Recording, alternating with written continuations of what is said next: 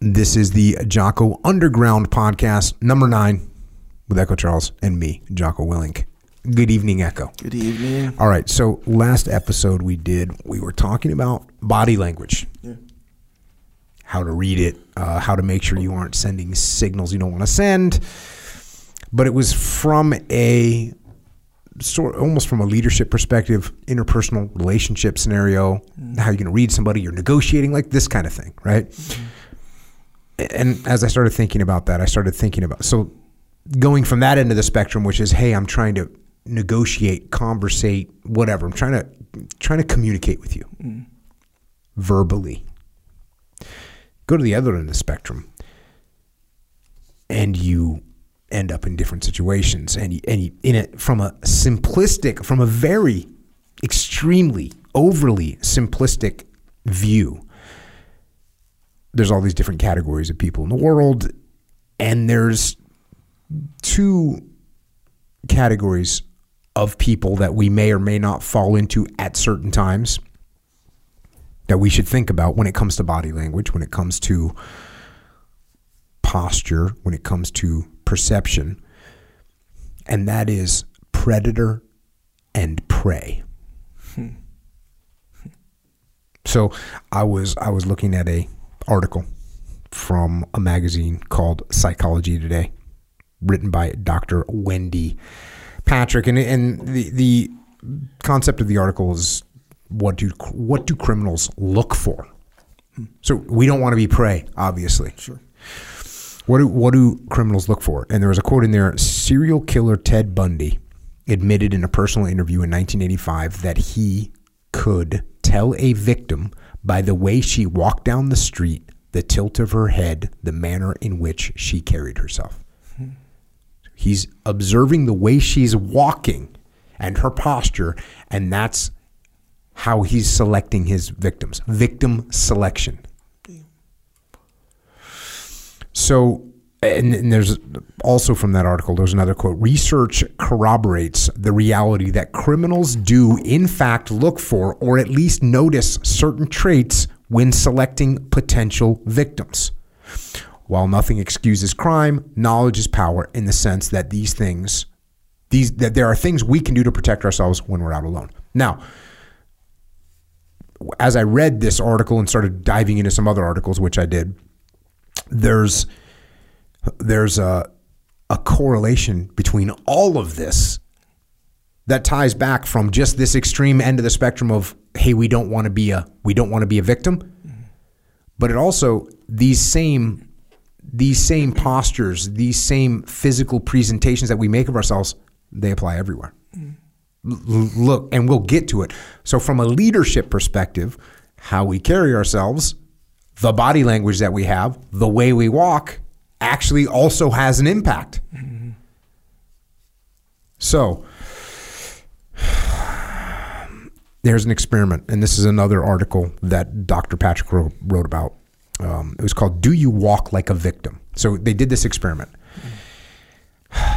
They had 126 men who had been tested on something called the dark tetrad traits.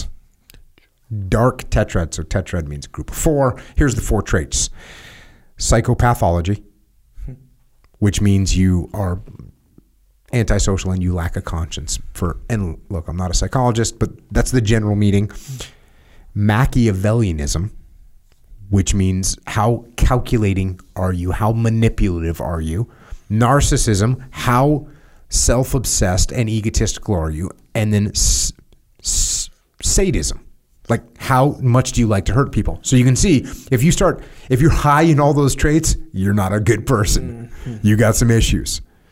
And you're you know we- obviously when you the higher you on the scale the more you're out as a predator.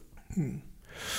So they took these guys these men who had been kind of measured for these and then they showed these guys you know individually videos of eight women who are walking down like a hallway from behind. So you don't see their face you can't really judge their face. You're just purely based on how they walk. And the question was had the woman that you're seeing walk has she been victimized in the last 5 years?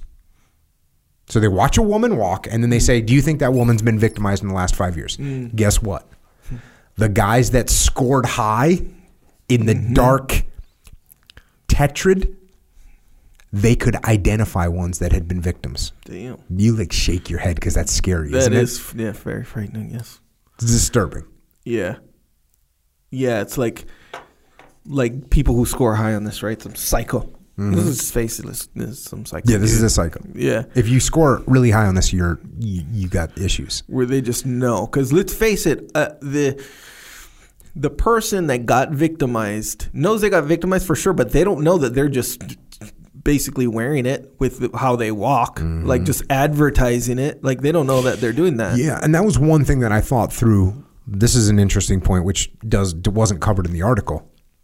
If you get victimized, do you walk differently now? Mm-hmm. You see what I'm saying? So that Yeah. could also be a secondary thing where you've been victimized, so now you walk differently, which is possible. Yeah, I would imagine so when you kind of think about it, yeah. But I guess maybe like your mind kind of goes to shoot, what else am I just it, like showing to everybody? That's exactly that's right. in my head, you know? And here's what's here's what else is interesting is even though it's these people that have this dark these dark uh, characteristics about themselves, those people can read it easy more easily, but everyone can read it. That's what hit me. Is like no matter who you are, you can sense what attitude the person just by the way that they are walking. The based on their gait, their stride length, the way they shift their weight, how much your feet move laterally. There's all these little details. So so there's that. And then there was this. Then there was a, this. The original article continued on. They they did this where they took a, a, a group of prison inmates and they ran the experiment twice, but they showed these prison inmates who had been convicted of stranger assault, right? Not not domestic violence, not I beat up my friend, not I met someone in a bar and got no fight, but mm-hmm. stranger assault. We're assaulting somebody. And this is from simple assault all the way up to murder.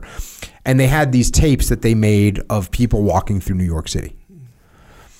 And what they did was try to figure out who these violent criminals would attack.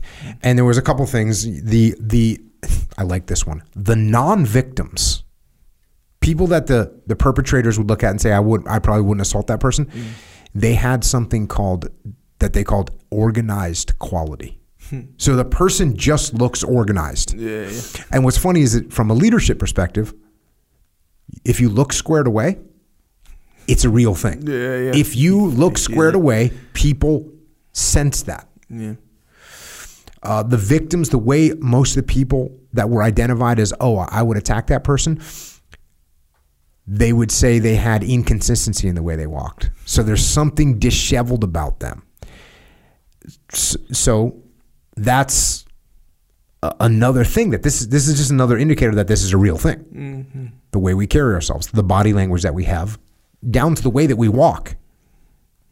This isn't like you and I are in a conversation and you're crossing your arms. This is just the way that you are walking around. It's existing. Yeah, it's just the way you're existing. So, how are so so how should we walk? How should we carry ourselves? So there's I found another article. I started di- diving into this uh, into this rabbit hole a little bit. NBC News had an article written by Steve Kardian, who is a police officer. He's in the Marine Corps. Uh, he was a detective. He was an FBI defensive tactics instructor. Actually, I'm not sure if he was in the Marine Corps or not, but the crux of this article is that it takes a criminal about seven seconds to decide whether you're a good victim or a bad victim. And so again, there's a there's a psychological study that he cites in here, uh, Betty Grayson and Morris Stein, where violent criminals rated videos of pedestrians from one to ten, and one uh, from easy to victimize to I would avoid trying to victimize that person. There, there's a couple notes here that one was that they were there wasn't universal filing, findings. It wasn't universal, and what's interesting about that is it wasn't universal, meaning that someone that you might think would obviously make a good victim, not all of them would select it. So, for instance, if you had a older very small, like a petite older woman, it wasn't like necessarily universal. Oh, that's an easy target, hmm. which is interesting, right? Yeah. You wouldn't think that. You'd think, oh, small older woman, that's an easy target, Right. not universal. Hmm. They're judging on how they carry themselves, how they actually walk down the street hmm. affects their judgment. So, how are we supposed to walk? What are the things that you're supposed to be doing? So, one of them is stride length, forceful, dynamic steps. Forceful, dynamic steps, medium length. So you're not trying to like step too far, because then you then you look awkward. Which we're not. If you look awkward, you're a victim. Okay. You're just trying to look kind of effortless. The more effortlessly someone walks, the less chance of being a victim. Gotcha. Now, think about this from a leadership perspective. The way you walk into a meeting. Right? There's a little thing here when you start thinking about it. How are you walking into that meeting? Are you walking with forceful dynamic steps? Hey, I'm in here. I know where I'm going. F- Details. Feet move in a fluid, graceful motion. Arms slightly bent. Natural swing. They have to oppose the leg movement, obviously. Right? So we're not doing the, some weird Yeah, yeah, some robot some thing. robot walk Walking lunges. weight shift, balance is smooth, and the and the speed. Here's another good point: the speed. Do you think you should walk faster than everybody else, or slower than everybody else, or the same as everybody else?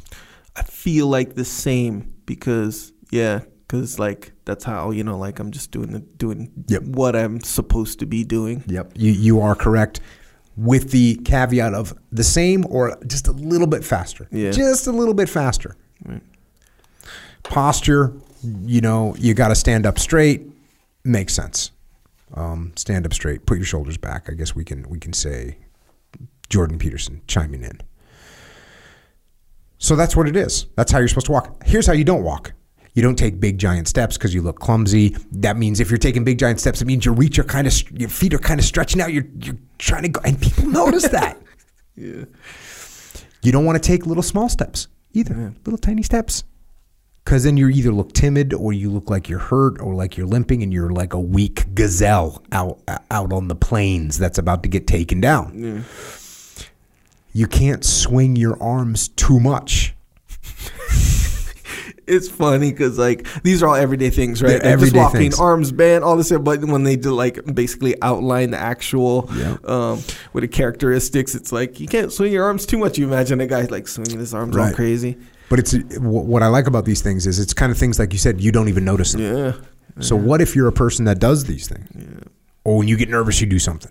Yeah. You need to pay attention to it. and there's a difference between um like and i'm not sure how these psycho guys how they evaluated it but were they just super in tune with it or were they like consciously like oh i see his, steps are a little bit small or that girl's steps is kind of small mm-hmm. let me you know victimize her whatever. Or or like i said like she, they just sort of feel it you know and then maybe it took some expert to kind of break it down. Yeah, I, I I I agree with you. I bet there's people that go, oh, I'd I'd go after that person, and then you have to go, why? yeah Well, look look how look how small they're walking, or look how small their steps are. Or look at their their arms are. That was another one. If your arm swing is too small, that means you're timid. yeah Which you can imagine someone walking all huddled up Right. right together. Um, small arm swing indicates low energy low e low energy, easy target. Uh, jerky body when you, when your body's like off balance, it means you're uncoordinated. Again, easy target. Yeah If you're slumped over, you're hunched, it means you're scared. If you're sl- if you're slower than everybody else, you're probably injured. You're probably some way weak. You can't propel yourself with any amount of force. Yet, you for sure can't get away. That's kind Yeah. of like what it feels Yeah. like. You know, they can't. Oh, they can't escape. Look how slow this guy is. So that's what we're not doing, right? That's not what we're not doing. We're not walking like that. And then on top of these things, of more things to do is be looking around, right? You shouldn't be just obviously. What do we see nowadays all the time? It's people staring at their phone. You should have your what we used to call in the SEAL teams head on a swivel. Mm. You know, looking around, looking at people. Yeah, yeah. I see That's you. one. I'm tracking you. Yep. You don't have to stare at them, but you just look at them. You know, maybe you give them a little nod, but you at least let them know I'm tracking you. Yeah. I see what you're doing. Let them know that you see them, and then that thereby takes away the element of surprise. It puts them in a little discomfort. There was a thing on uh like criminals like burglaries and and one of the the factors was neighborhood watch. So neighborhood watch is like you know typically we mm-hmm. know what that is right. Typically mm-hmm. me it basically means that like we're watching right mm-hmm. that we're not you know we, we're not all armed necessarily but we're watching. And the crim the I think it was a video maybe some documentary I don't mm-hmm. know. Either way the the criminal people these were guys in jail that that they exposed the information right? How they cased p- places and neighborhoods and all this stuff. There were all this criteria but neighborhood watch was the number one thing that they would avoid because people are just wa- like looking. That's it. Where were dogs on there? I always thought dogs were the number one thing. yeah. So i vaguely remember a dog thing and i if i remember correctly it would depend. But i don't i don't hmm. know. I can't speak on the dog thing.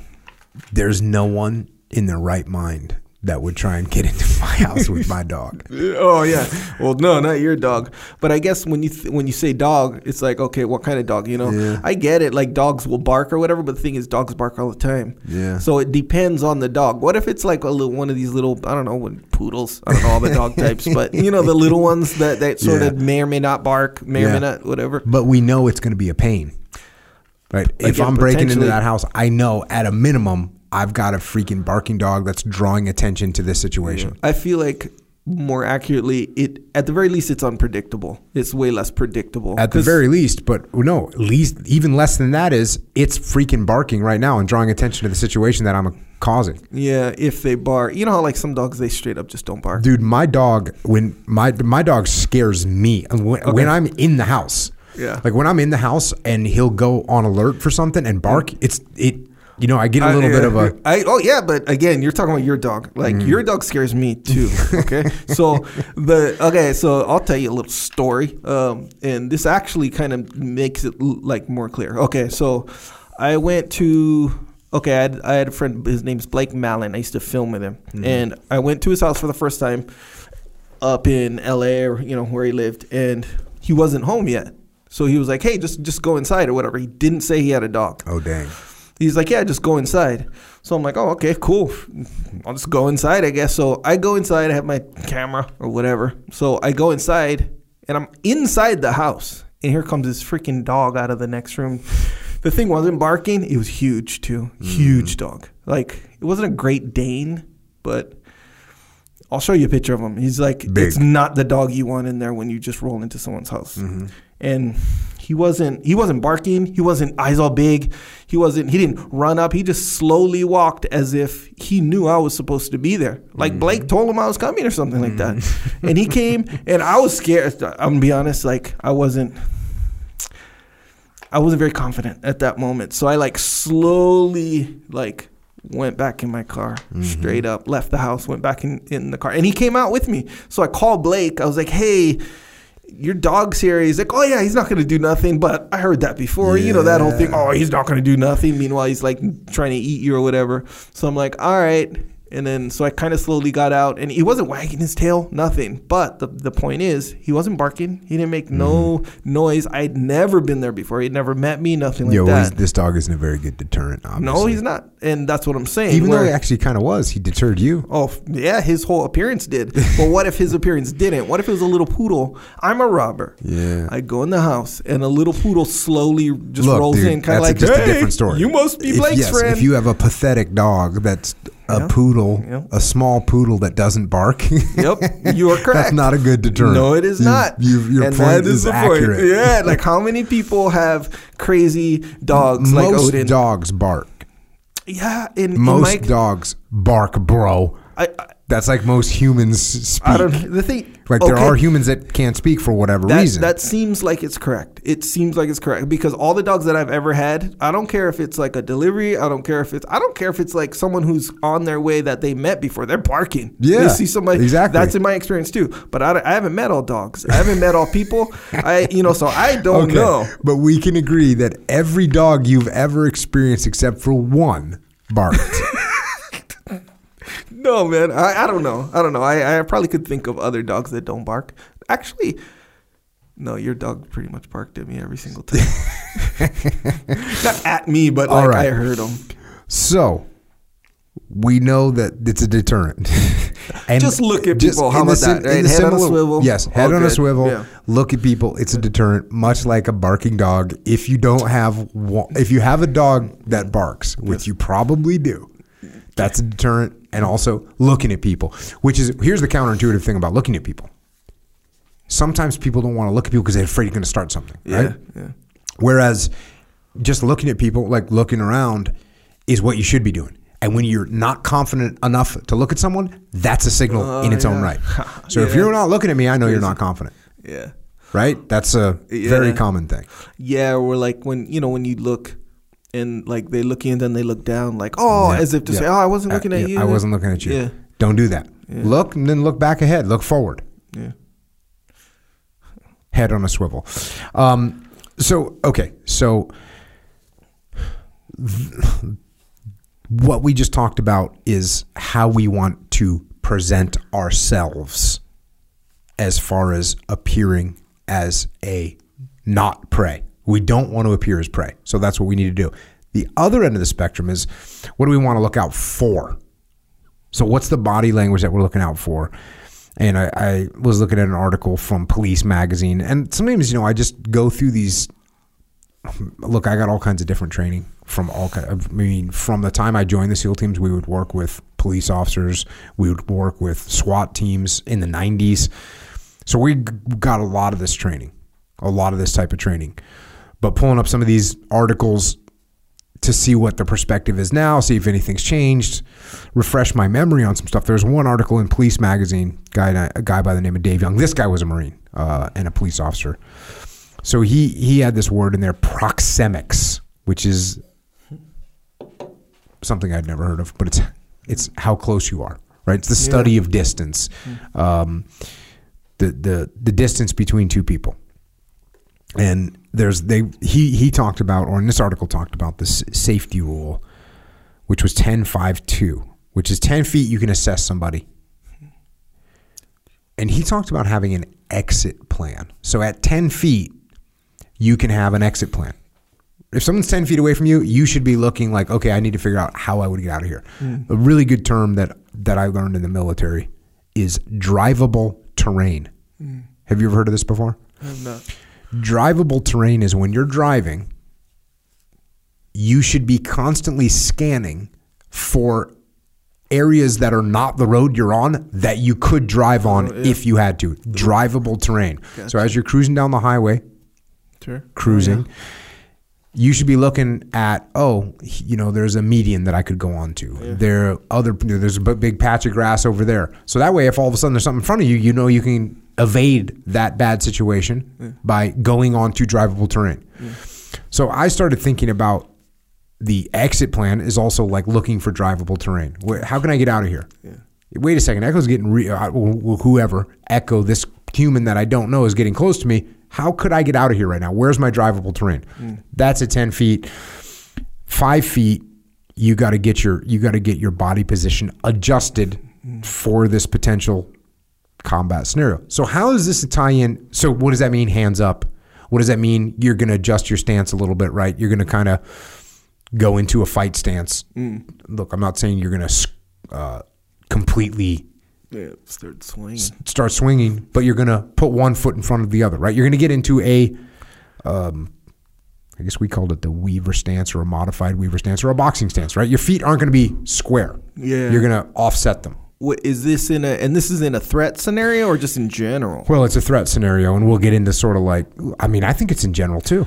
I mean, I will unless I'm. I can almost guarantee you, I'm not standing both of my feet square talking to anybody. You know what I'm saying? Your own boxing. I'm. I'm just getting a up, little bit of balance, right? Having a little bit of boxing stance. But if you're starting to feel hostilities, then you put your hands up. And there's all Right. kinds of good uh, options for putting your hands up in kind of a non threatening way. Like, hey, I don't really know what's going on. You know, you just kind of pull your hands up so you're kind of protecting your face. Or I know, I know, uh, one thing is like the timeout, like, hey, timeout. You know, you just put your hands up, sign of signaling a timeout to get someone to calm Yeah. down, but it's but you're also protecting your face, getting your hands up. So that's at the five feet scenario, and then when people are two feet from you, guess what? It's engagement time. Like you're you you need to be ready to scrap. Now, what wasn't in this article, and this is something that I another thing that I learned in the SEAL teams. Like I said, we learned all kinds of these different things. Is this they they had this rule about twenty one feet? Have you ever heard about this before? Twenty one feet. So the deal is if you are 21 feet from me mm. and you attack me and I have a pistol with me, mm-hmm. I can't.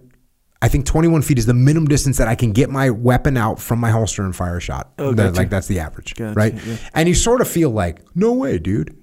Everyone, everyone kind of thinks that, you know they run this drill with you, and I forget what school I went to or what training situation I was in because they run this drill, and it's sort of like a setup where they go, you know, okay, Echo, um, tell us when you think you're safe to be able to draw your weapon and shoot at Jocko when he attacks you. Yeah, like what the minimum distance Yeah. or something so like that. so I get like five feet from you. You're like, oh, I, I need a little bit more room, and I get seven feet, and you're like, just a little bit more, and I get now ten feet away from you. Like, all right, I got this. Yeah. And then they go, okay, ready, go, and I attack you, and I can get to you before you can draw your pistol.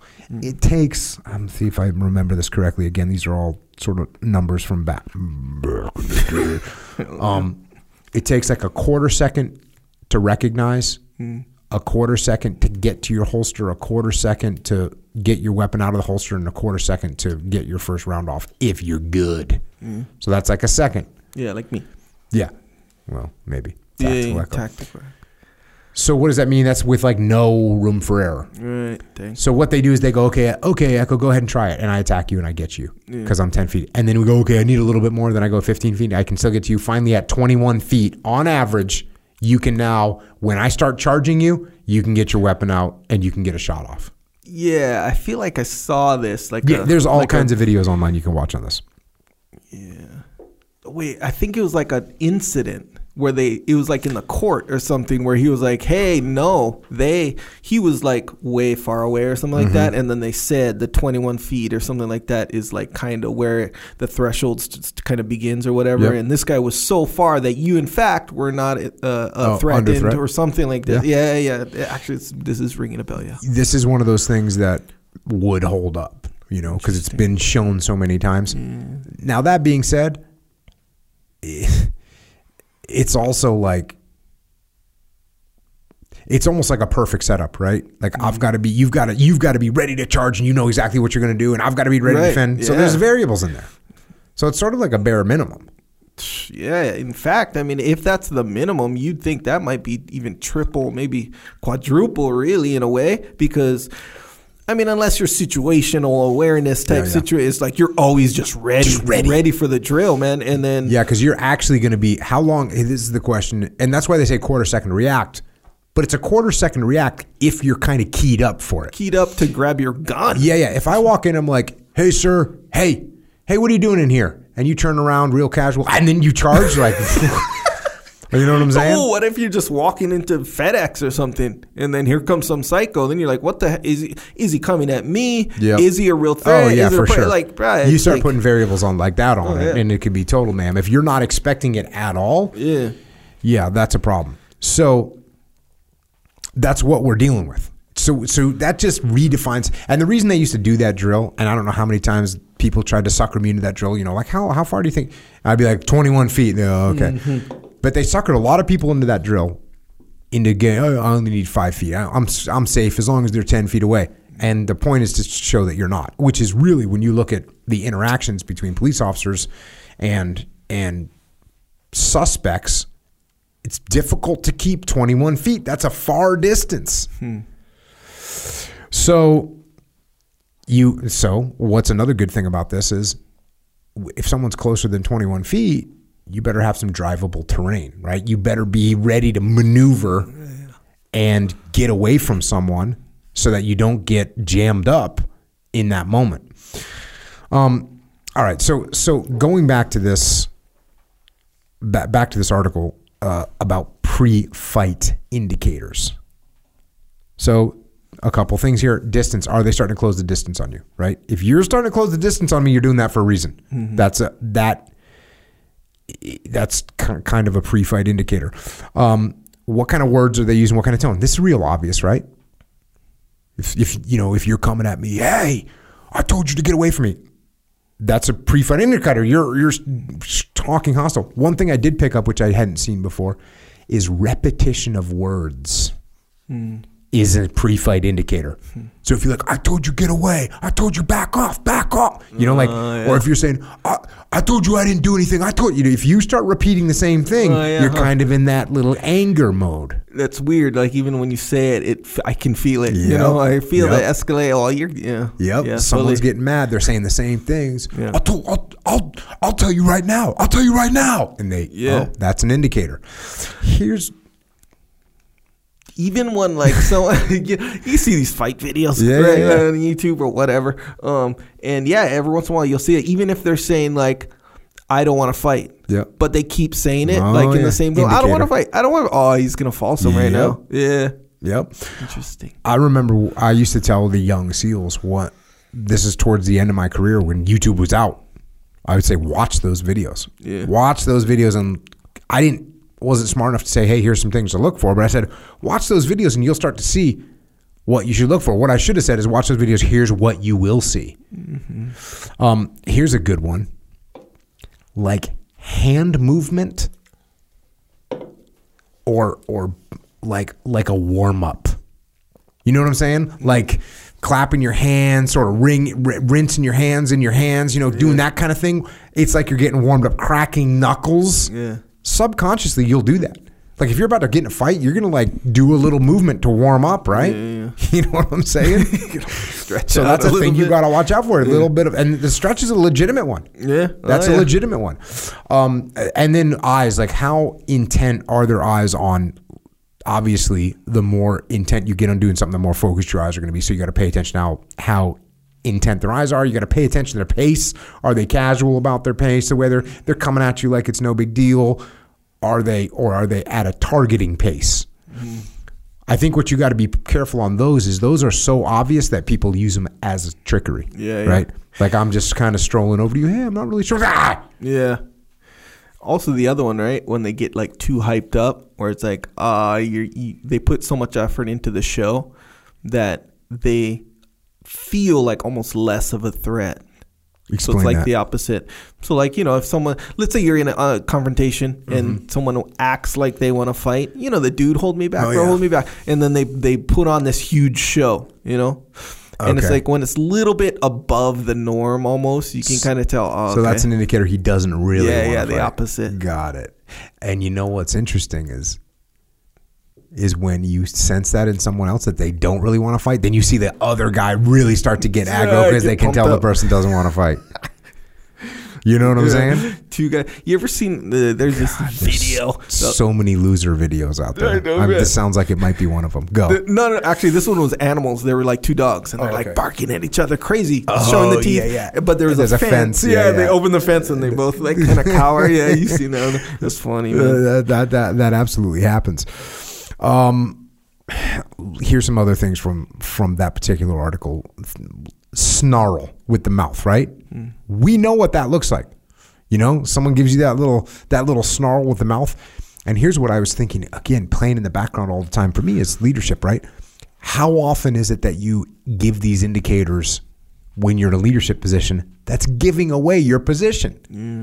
You know, you kind of snarl your mouth a little bit. You you're giving away your position. You're showing that you're angry. You're showing that you're frustrated. It's a bad move. Nostrils flare. You know, you're supposed to be able to breathe better.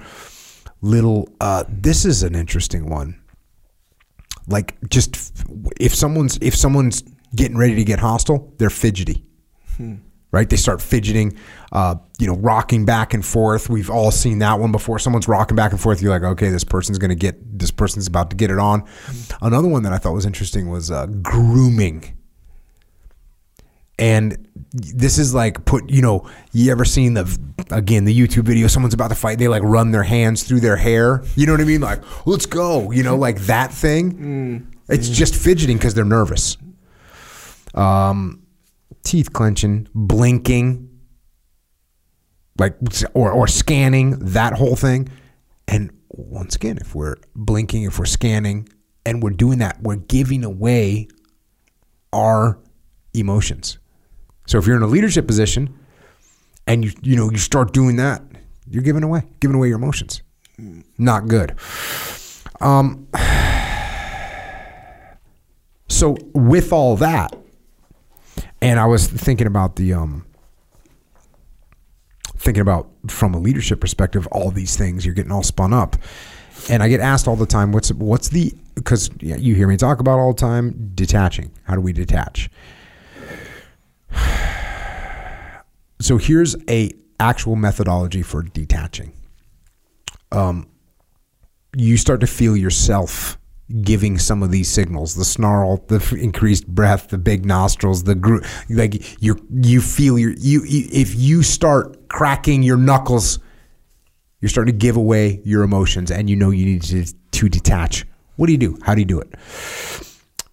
F- first thing actually take a step back actually take a step back from that situation that you're in. Whether you're in a meeting and you're sta- you're sitting at a table, s- take a step back, push your chair back, ease back in that position. Mm. You're talking to somebody and it starts to get heated, take a step back. Take an actual step back. Now, this is something that I as I as I continue to teach this idea of detaching people want to know how to do it. There's a there's something that I started to pay attention to like, okay, what do I do when I'm really if I start getting frustrated, what do I actually do? This is one of the things that I noticed that I do. Is I take a step back and then I kind of I kind of put my hands down at my side and I I know this sounds weird. Lift my chin up. Lift my chin up. And as I try to figure out why I do why am I doing that? Why am I doing that? Well, if you think about what a aggressive fight stance is, what do you do? You put your chin down, you lift your hands up mm. because you're getting ready to go. If you're in a, look, again, this is obviously, and this is in, in an administrative environment, what, so you're not worried about any actual physical threats, but you're worried about losing your temper, you're worried about getting in an argument or escalating an argument. Mm-hmm. Take a step back, put your hands down, lift your chin up. It changes your perspective a little bit. Mm-hmm. And then literally look around. Look around.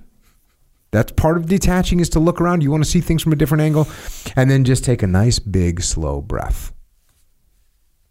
And and again, this is tied to my time in the SEAL teams of never wanting to key up on the radio and sound panicked or mm. freaked out. So if you run across me, yeah, run across the, street, and you want to say, "Everyone, get a building 34 now" on the radio. If you say that, you're gonna you're you're not doing a good job. Mm. And not only are you going to cause everyone else to get panicked, you're also going to get made fun of when you get back to the platoon space because you sounded like a little baby. So instead, you run across the street, you take a big breath, and you say, "Hey, this is Jocko. We need everyone in building 34 now." And everyone stays calm, and they do it. So take that breath so that you're not panicking. That's the methodology. If you if you know that you need work on detaching emotionally so that you don't give away all these verbal cues that you're about to get aggressive or that you're losing your temper or that you're getting angry or you're getting frustrated, we don't want to come across that way. And we certainly don't want to let those emotions drive the, our behavior at all. Take an actual step back. Put your hands down at your side. Lift your chin up so you're exposing yourself. I'm, it's okay. I'm not getting defensive. I'm doing the opposite thing. I'm doing the opposite of this. I'm mm-hmm. physically opening myself up. Take a step back, put your hands down, lift up your chin, look around. Take a nice, deep, slow breath, and then talk in a calm voice. Maybe ask some questions. Maybe just nod your head and listen to what the other person has to say. Listen, because it's going to help you get through this and de escalate. Do you think? I mean, I guess it seems like there's kind of this like balanced approach to doing that. Cause okay, so my dad used to do that, but I used to What always part?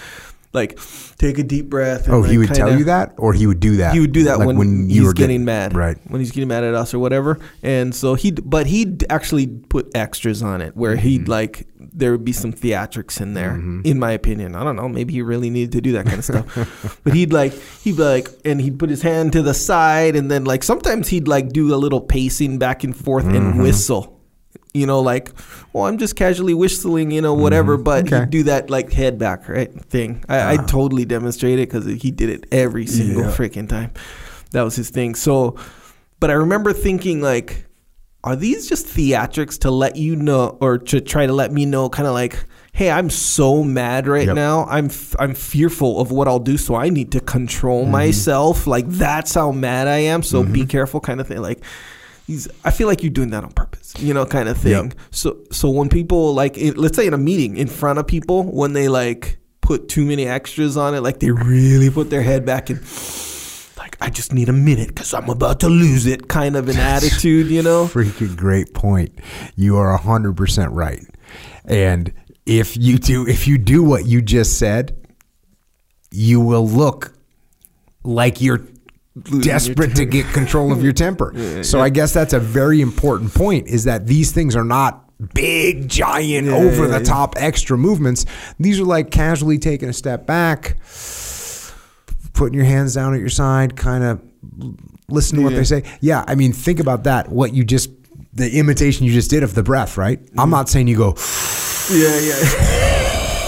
no, we're not talking about that because that's showing that you're getting frustrated. The point here is to actually not show that you're getting frustrated. The point is to do this in a subtle way that other people don't recognize. So that's a, that's a very good point. Careful and that. I bet your I bet your dad. My my assessment, my guess. It's not even an assessment. It's just a guess. My guess would be that your dad sometimes did it for real Yeah, I'm sure. and sometimes just did it for show. yeah, I'm sure. I'm sure it was rooted in some authenticity at some point. But yeah, I, I you know, if I- you know my dad, you'd be like, okay, that was that was a cool show, and I get it. You're, you're gonna get mad. I get it, but that's that's fun. Well, what would you give him for his acting? Would were you were there sometimes where you're like, oh, this is for real? No, just because of the pacing back and forth and whistling, I never could relate to that being an effective thing to calm down. I can I can see like just being more quiet and maybe leaving for a second or something like that, or maybe just catching. Actually, you know what? If it was subtle, I w- it would have got the point mm. across more. Not too subtle where I didn't notice it, but like to me it was just a bunch of theatrics you know i got to the point where it's like obvious that no one's gonna like really look to that behavior to No. calm down your temper plus my dad didn't really have a temper you know So this whole thing was just sort of a Yeah. big act. i think i I feel that way i don't know but it feels that way The thing the thing that I get busted on the most is I will kind of let loose a big sigh. yeah uh, I, in fact, I do it on the podcast. Yeah. I'll do it on the podcast where something's like, I'll read some passage of something that really bothers me. And I'll, yeah so that's if there's something that I get busted for that people can tell. Ooh, this is this is getting to Jocko. It's a, it's a big. I call it a sigh. Is that a sigh? yes Okay, I, I do a sigh, and it's sort of a tell mm. that something is frustrating me. So I have to be careful that if if you're sitting here complaining to me and it's frustrating me that you're complaining, but I don't want you to know, I don't go.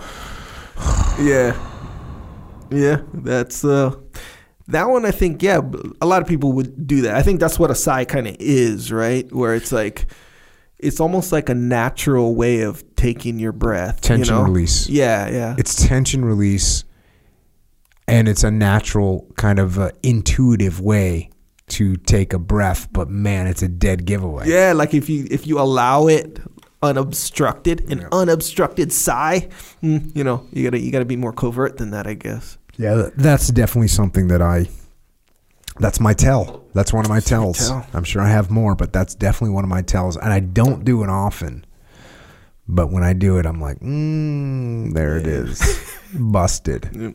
So we got to be aware of our body language, how you look, and how you act, and how you carry yourself. Actually matters.